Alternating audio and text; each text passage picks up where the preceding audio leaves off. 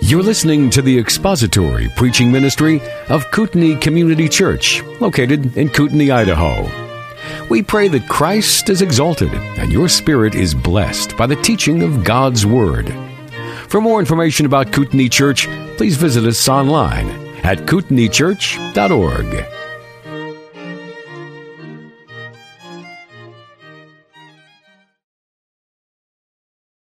If your Bibles are open to the book of Ecclesiastes, make sure that they are turned to chapter 4, and let's bow our heads in prayer before we begin. Our Lord, as your people, we long to hear from you through your word. We thank you that you have given to us a perfect expression of truth and a perfect revelation of what is true concerning you and your purposes and your glory. We pray that you would help us to be encouraged by what we read here today and that our hearts may be lifted in praise to you, our great God. Help us to learn things which are important for assessing life as it is lived under the sun.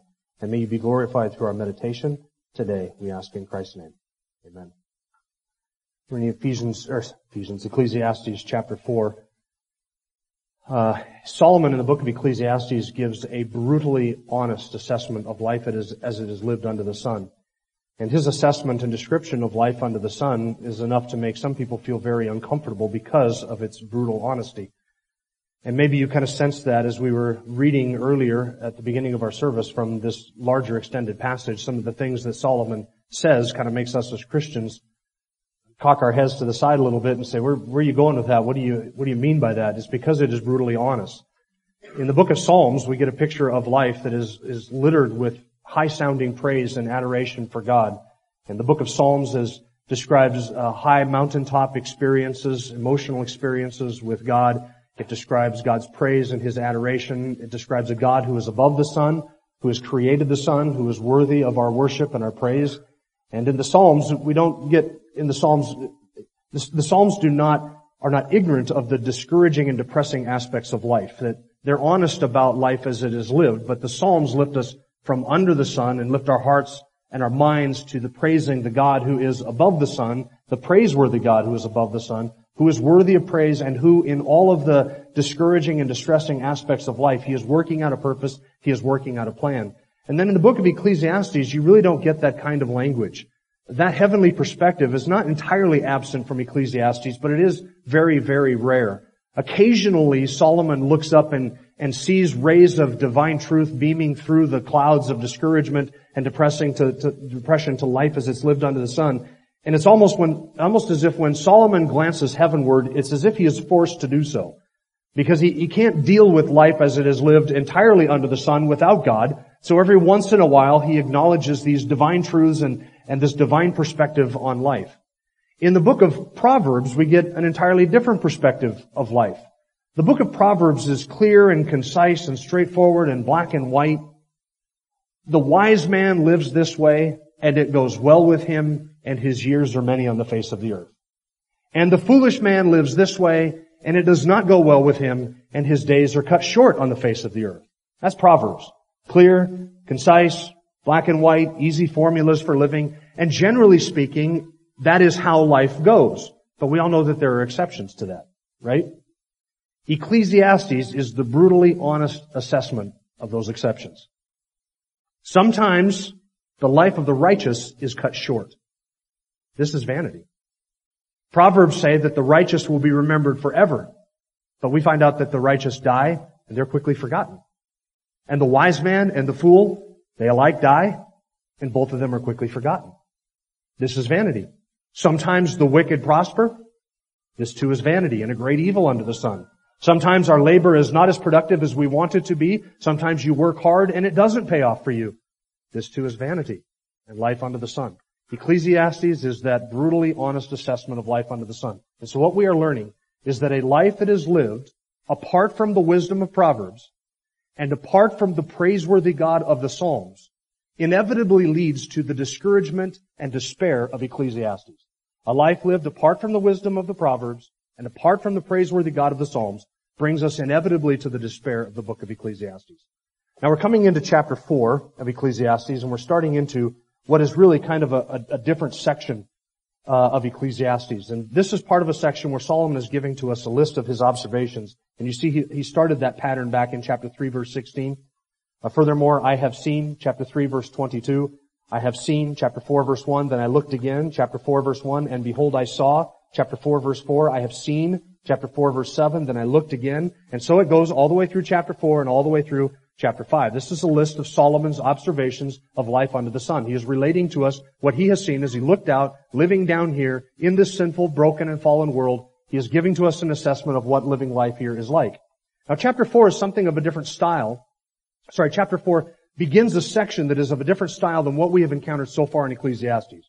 Chapters 1 through 3 really are sort of an introduction, uh, are the introductory material where Solomon introduces us to his perspective, his mindset, the view is view under the sun, and we are introduced to these themes of under the sun and vanity and emptiness and meaninglessness. And that starts in chapter uh, 1 through 3. And those themes are picked up and continued all the way through the rest of Ecclesiastes. And then at the end of the book of Ecclesiastes, we have the concluding material where Solomon brings us face to face again with the God who has appointed these seasons for us to live and has done so for his own glory and for our good and a God who must be trusted and a God under whose authority we live because he is a sovereign God who will judge all men. That's the conclusion of Ecclesiastes. So talked about the introduction, the conclusion, and then in the middle, from chapter 4 verse 1, we could actually say chapter 3 verse 16, all the way through the middle of chapter 10, about verse 8, you have this collection of material that is very much in style, uh, very much like Proverbs in its style.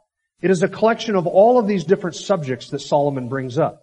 One commentator that I read said it's, it's kind of like a manual on living, where all of these different topics are, are, are brought up and discussed. And there's a wide variety of different subjects. Solomon talks about oppression and work and labor and the fruit of our labor and rest and entertainment and weariness and sadness and happiness and joy and depression and government and bureaucracy and uh, uh, war and peace and life and encouragement and discouragement and loneliness and companionship and a whole bunch of other stuff. And that's a wide, wide variety of topic matter that Solomon addresses in this middle section. And as he does so, it's almost as if Solomon picks up one subject because some of these topics are, are discussed multiple times throughout this section. So it's as if Solomon picks up a subject and he examines it from a certain perspective and he offers commentary on it and his perspective and maybe a little bit of wisdom. Sometimes it's just his reaction to this observation. Sometimes he provides to us some wisdom about this, this topic. And then he'll set it down for a little bit, go on to some other things, and then he'll pick up the same subject again. And this time he will examine it from a bit of a different perspective and offer us a little bit of different wisdom. And then he'll set that down and go on to something else, and then he'll pick up that subject again. So there are some subjects where Solomon addresses it three times or more in this middle section, each time as if he is giving us something of a different perspective. And it presents something of a challenge in preaching through this because as you bring it up, you ask, okay, what, now what perspective is Solomon giving to us? Is he being sarcastic? Is he being discouraging? Is he giving us the under the sun perspective or the divine wisdom perspective on this? Is this truly wisdom that he is relating to us? Or is this sort of his cynical under the sun perspective that he's given to us? So it's a bit of a, of a challenge as we kind of address some of these themes. Now in chapter four, there is one theme that works its way through all of these different topics. And I want you to notice what it is before we begin working our way through it. It is the theme of loneliness and companionship. That kind of works into every subject that is picked up and discussed in all of chapter 4, loneliness and companionship. So in verses 1 to 3, Solomon describes the oppressive acts that are done under the sun, the oppressed and the oppressors. But then he notes twice in verse 1, they had, that is the oppressed, had no one to comfort them. That's the picture of loneliness. Then in verses 4 through 8, he describes work and labor. And he describes there the lonely man the man who has isolated himself because everything that he does is done out of jealousy of other people. And then you have another man there who is described who is also lonely because all of his work and energy and effort is expended, and yet he never stops to ask himself, for whom am I depriving myself of joy by working so hard? He has nobody to share the fruits of his labor with and nobody to enjoy his labor with. And then there is a middle section there, verses 9 to 12, which I'll return to here in just a second, of some proverbs and some counsel on companionship and the benefits of friendship. And then beginning in verses 13 through the end of the chapter, Paul, Solomon describes a king who has his entire following leave him to go to the side of another man. And so then we see at the end of the chapter that even at the top as a king, it can be very lonely and discouraging. So it is loneliness and companionship that weaves its through, way through all of these discussions, through oppression and labor and work, and then even being a king and having companionship as a king. And then in verses 9 to 12, read these Proverbs with me. This is where it kind of strikes the style of the book of Proverbs with us. Verse 9, Two are better than one because they have a good return for their labor. For if either of them falls, the one will lift up his companion, but woe to the one who falls when there is not another to lift him up. Furthermore, if two lie down together, they keep warm, but how can one be warm alone? And if one can overpower him who is alone, two can resist him. A cord of three stands is not quickly broken. So there's a series of proverbs that describe the blessings and benefits of friendship and companionship, and that is contrasted with the theme of loneliness that's woven throughout the rest of the chapter. The man who is lonely in his oppression, lonely in his work, lonely in enjoying the fruit of his labor, and lonely at the top as a king. It's all loneliness, but then breaks into this, this wisdom on companionship and friendship. Now that's an overview of chapter four. So now today we're going to look at just one subject, that of oppression in verses one through three. And I could have really, I thought about grabbing two topics here and doing oppression and then labor and work, but that would have taken us all the way down to the end of verse eight. And that's too big of a chunk of text to try and tackle with two different subjects and to do justice to both of them. So we're just talking about oppression today, verses 1 to 3. And then we'll look at labor and work in verses 4 through 8 next week. So this may end up being something of a shorter message. Um, in 20 years of preaching, nobody has ever complained because one of my messages were short. So consider this my New Year's gift to you right here at the beginning of the year. You are welcome, especially on a championship Sunday when the games are starting earlier than we might want them to start. So this is the evils of oppression, verses 1 to 3. The evils of oppression. Let's read these three verses together. You'll notice that they divide into two sections. Verse 1 is Solomon's, uh, the, the reality of oppression is described, and then verses 2 and 3, Solomon's response to oppression. So verse 1, Then I looked again at the acts of oppression which were being done under the sun, and behold, I saw the tears of the oppressed, and that they had no one to comfort them. And on the side of their oppressors was power, but they had no one to comfort them. So I congratulated the dead who are already dead more than the living who are still living. But better off than both of them is the one who has never existed, who has never seen the evil activity that is done under the sun. That's depressing, isn't it? Matt said to me today before the service, it's going to be another uplifting service when, when the word of the day is oppression. And that's what all the kids are supposed to be listening for is the word oppression. It truly can be a bit of a discouraging, a, a, bit of a discouraging passage. But let's look first at the reality of oppression as Solomon describes it in verse 1. This was something that he saw. I looked again at the acts of oppression which were being done under the sun, and behold, I saw the tears of the oppressed. So this is something that Solomon had first-hand knowledge of, first-hand observation of a group of people who were oppressed by other people. And this vexed him. But notice that Solomon doesn't say anything about correcting this issue or doing anything to alleviate the oppression. Now that observation that I just made in that last sentence, that observation is a reason, is given as a reason why some people do not believe that Solomon wrote Ecclesiastes. You say, how do they get there from here? What did Solomon observe? In chapter 3 verse 16, he observed that in the place of justice, there was no justice, but only wickedness. And in the place of righteousness, there was no righteousness, but only wickedness. Solomon doesn't do anything about it. And then in chapter 4 verse 1, I saw the oppressed and I saw the tears of the oppressed. He makes the observation, but he doesn't do anything to correct the situation. Now why would some people think that that indicates that Solomon was not the author of this book? Because Solomon was a king. He was a sovereign. He was accountable to no one, and everyone was accountable to Solomon.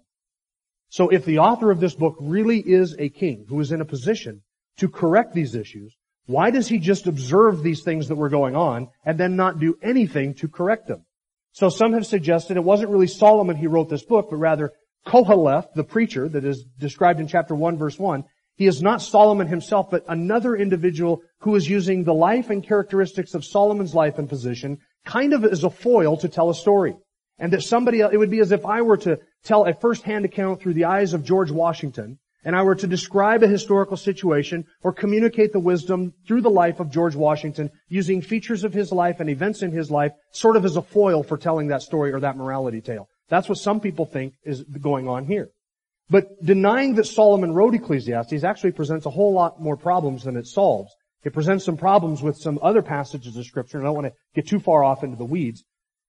But what are we to do? We affirm that Solomon wrote this book. What are we to do with this observation that he mentions or complains about these situations but doesn't do anything to correct them?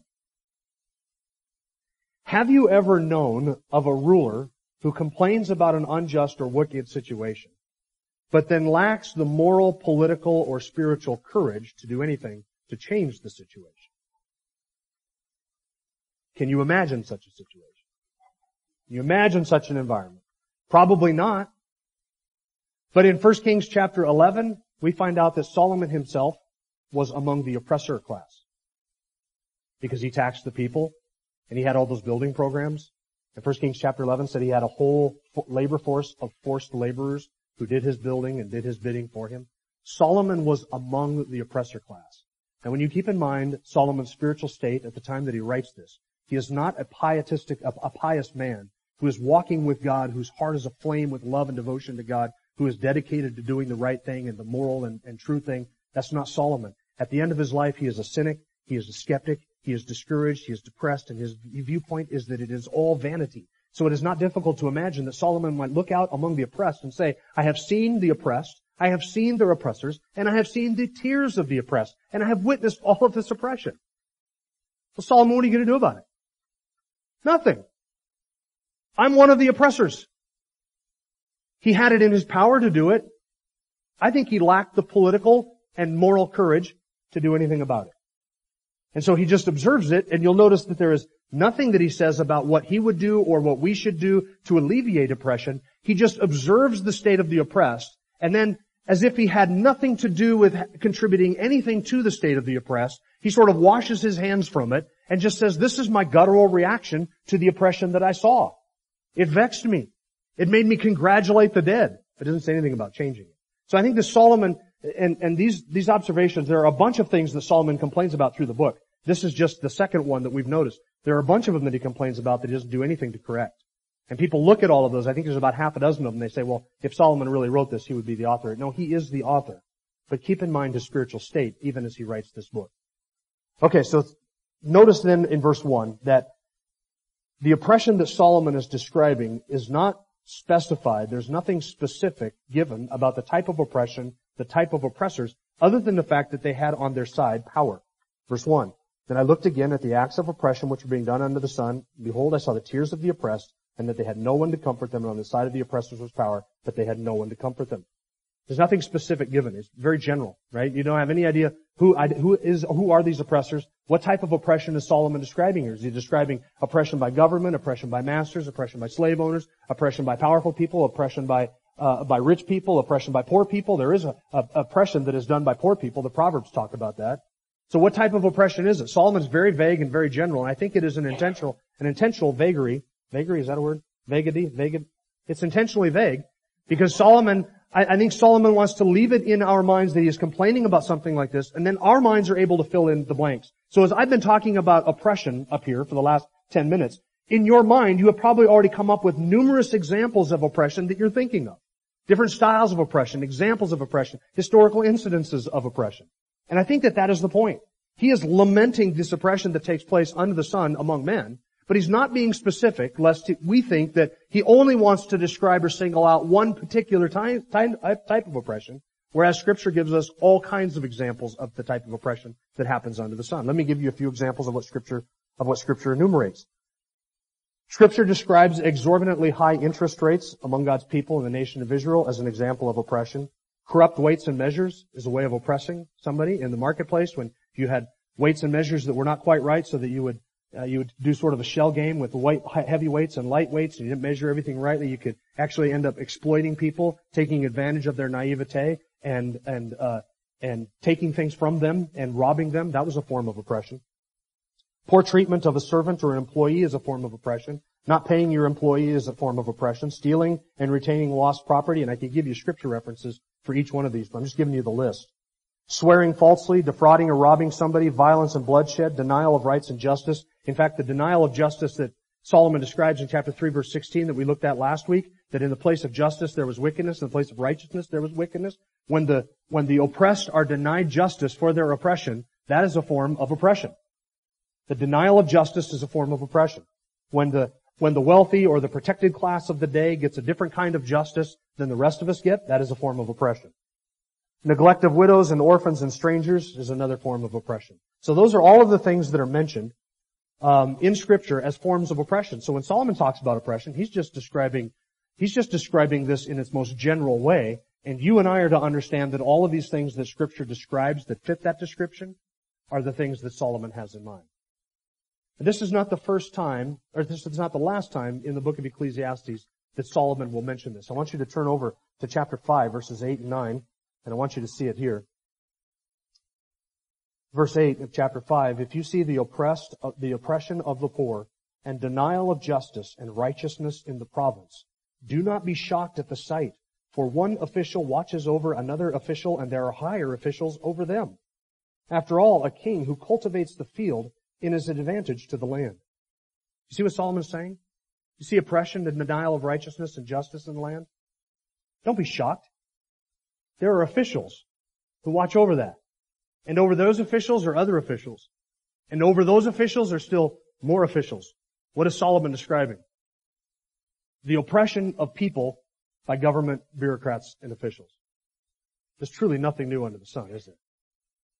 Do you understand that the number one oppressor in the history of humanity is government? There is no close second.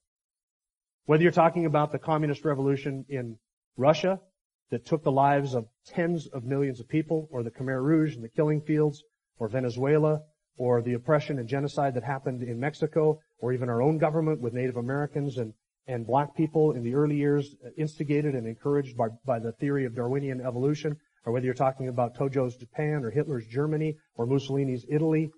The list can go on and on, can it? Or King George over us.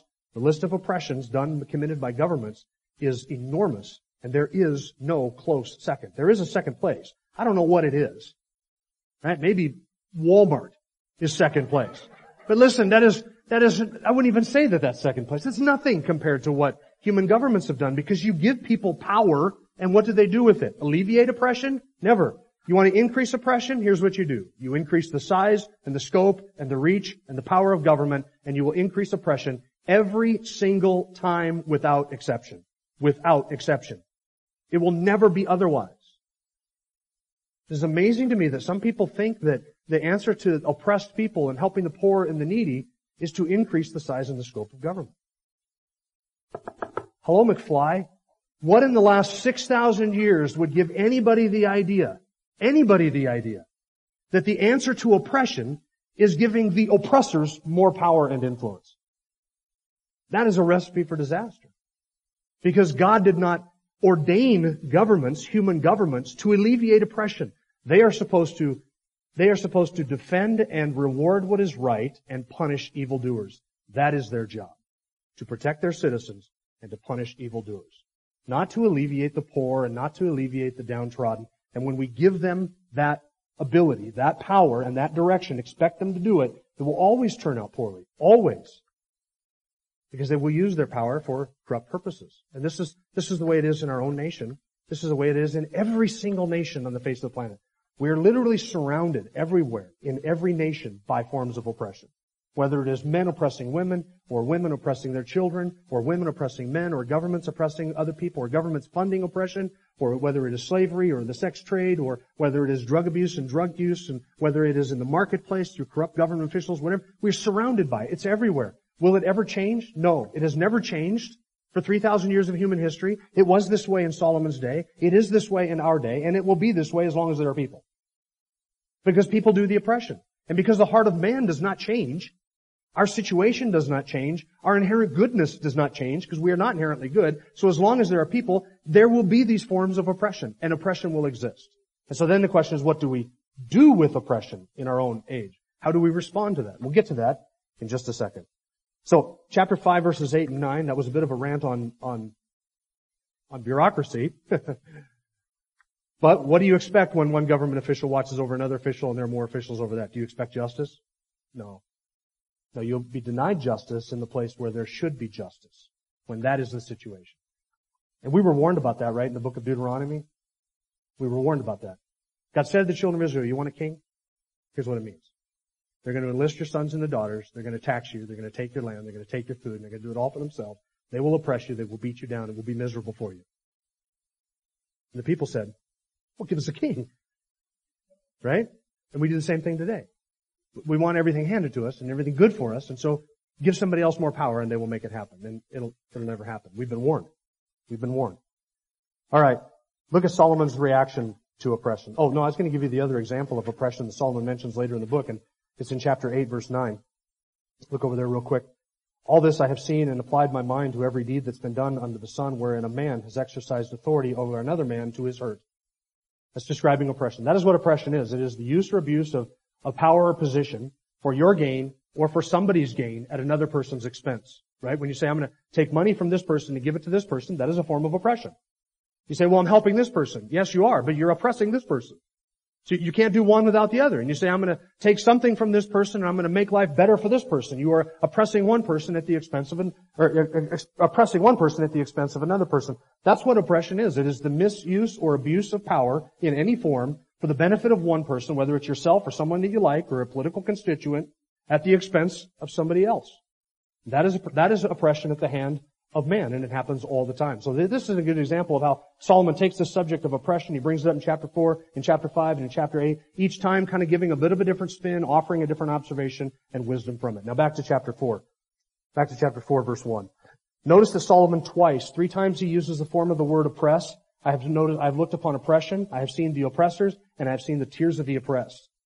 And then twice he says, and they had no one to comfort them. On the side of the oppressors was power, but the oppressed had no one to comfort them. And that is what strikes the, the theme of loneliness and isolation. It's bad enough that they are oppressed and beaten down and pushed down and have take things taken from them and that they get the, the, the short stick in life, as it, as it were. It's bad enough that that happens. But when that happens and they don't even have anybody to comfort them, that's a horrible situation. Uh, who do you turn to when the government is the oppressor? Who do you appeal to? Who do you turn to when everybody in your life is oppressing you because all of them have more power than you and there is nowhere to run, there is no place to turn, there is nobody to go to. This is the condition of these men. Uh, you can imagine that Solomon could easily be describing his own forced laborers. To whom do they appeal? To their taskmaster? To Solomon? To one official above them or the other official above them or the official above that official who's over the official who's under the other official who's under Solomon? Who do you appeal to in a situation like that?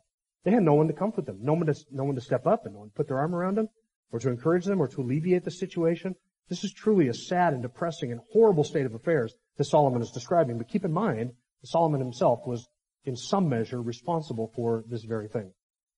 Now let's look at the reaction to oppression that he gives in verses 2 to 3. And this is where kind of the depression I mean, everything I've described so far is encouraging and cheerful and makes you smile and, and warms the cackles of your heart. But this is where it really starts to get depressing in verse 2. So I congratulated the dead who are already dead more than the living who are still living.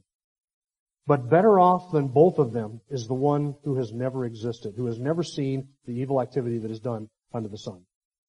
I want you to notice how different that reaction. I congratulated the dead more than the living because they're really They've really got it going on, the dead people.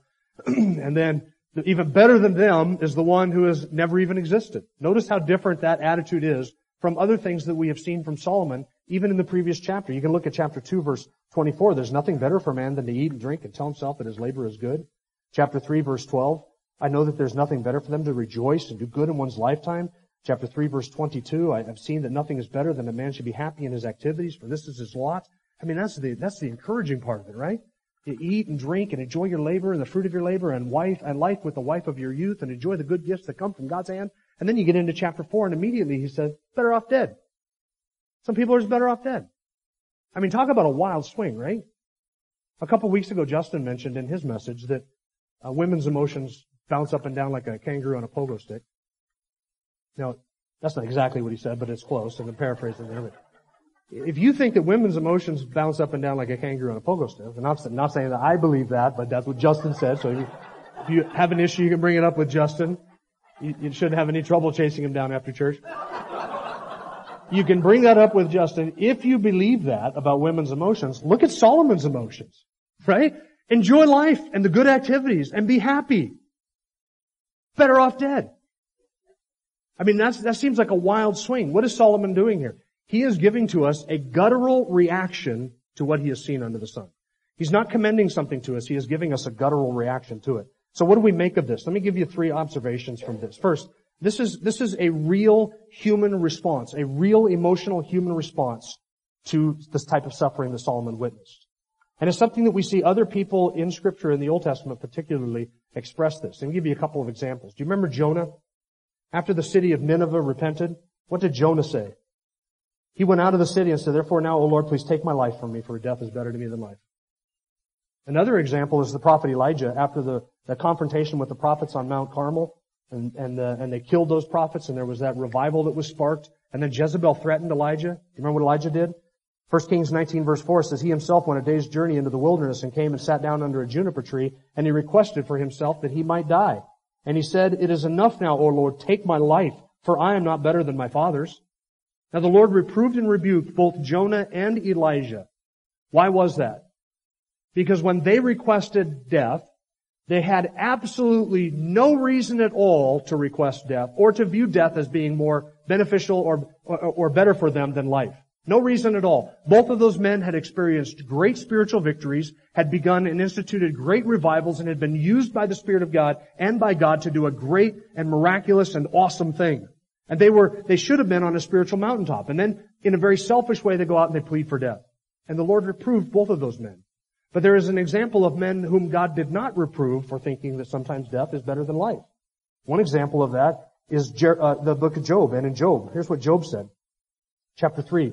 Let the day perish on which I was born, and the night which said a boy is conceived. May that day be darkness. Let not God above care for it, nor light shine on it. Let darkness and black gloom claim it, and let a cloud settle on it, and let the blackness of the day terrify it. Another example is Jeremiah in Jeremiah 20 verse 18. Why did I ever come forth from the womb to look on trouble and sorrow so that my days have been spent in shame? And even Jesus said of Judas, in the case of that man, what? It is better for him to have never been born. Because scripture acknowledges this thing that we all intuitively know, that there are examples and instances of extreme suffering, extreme torment, undue persecution and affliction where you look at the situation of the individual and the honest assessment is that death for that person is better than life.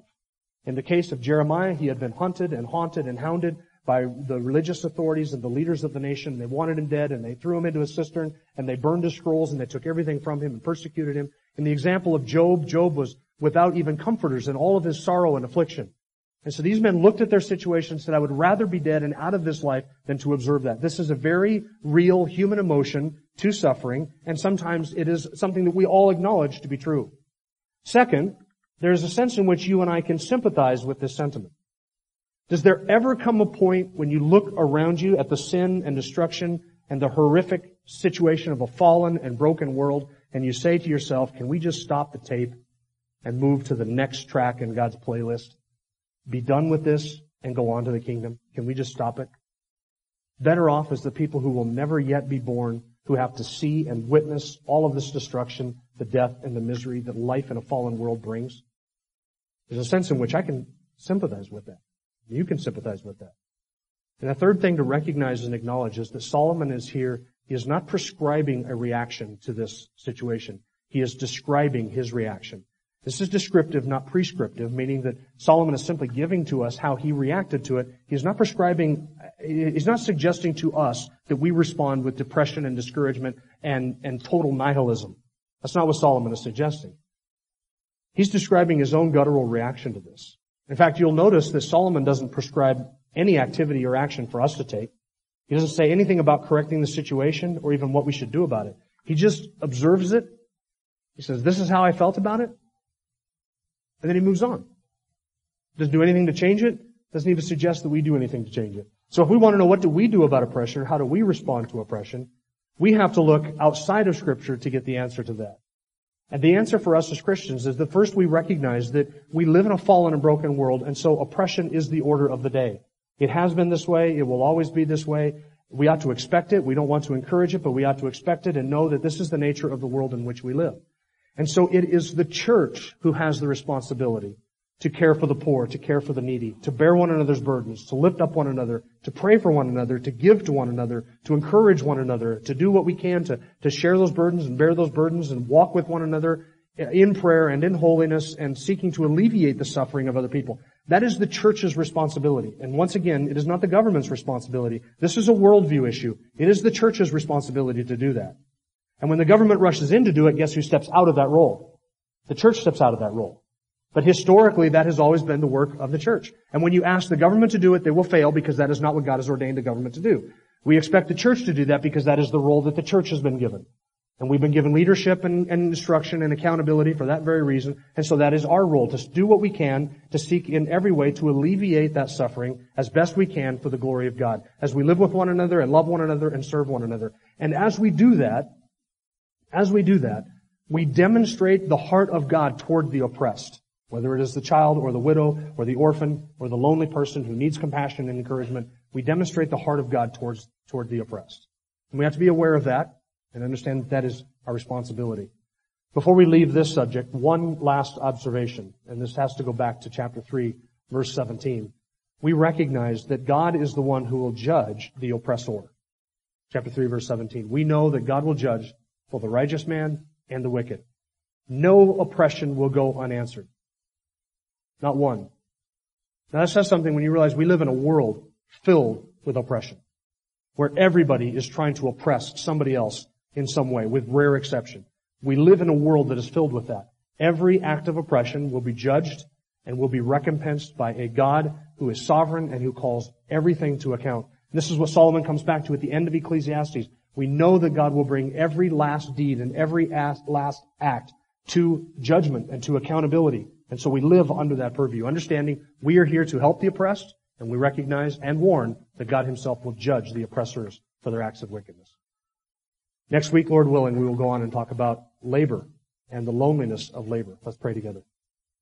Our gracious God, we thank you for the encouragement from your word and that you have done this work in our hearts and in our lives to give us an insight into, into the truth of the oppressed around us. We pray that you would continue to make us aware of the needs of others, to reach out to them, to love one another. We pray that you would make us men and women who would do good to all men, but especially to those who are of the household of faith. May you be glorified in and through the work that you do in your church. Thank you for your encouragement and for your word, which is so clear on our role and our responsibility in all things pertaining to life and godliness. We ask you to bless our time and our thoughts and our meditations upon your word and your truth in Christ's name. Amen. Thank you for listening to the latest podcast from Kootenai Church. If you'd like to learn more about Kootenai Church or to donate to our church ministry, you can do so online by visiting kootenaichurch.org. We hope you enjoyed this podcast and pray you'll join us again next time. Once again, thank you for listening.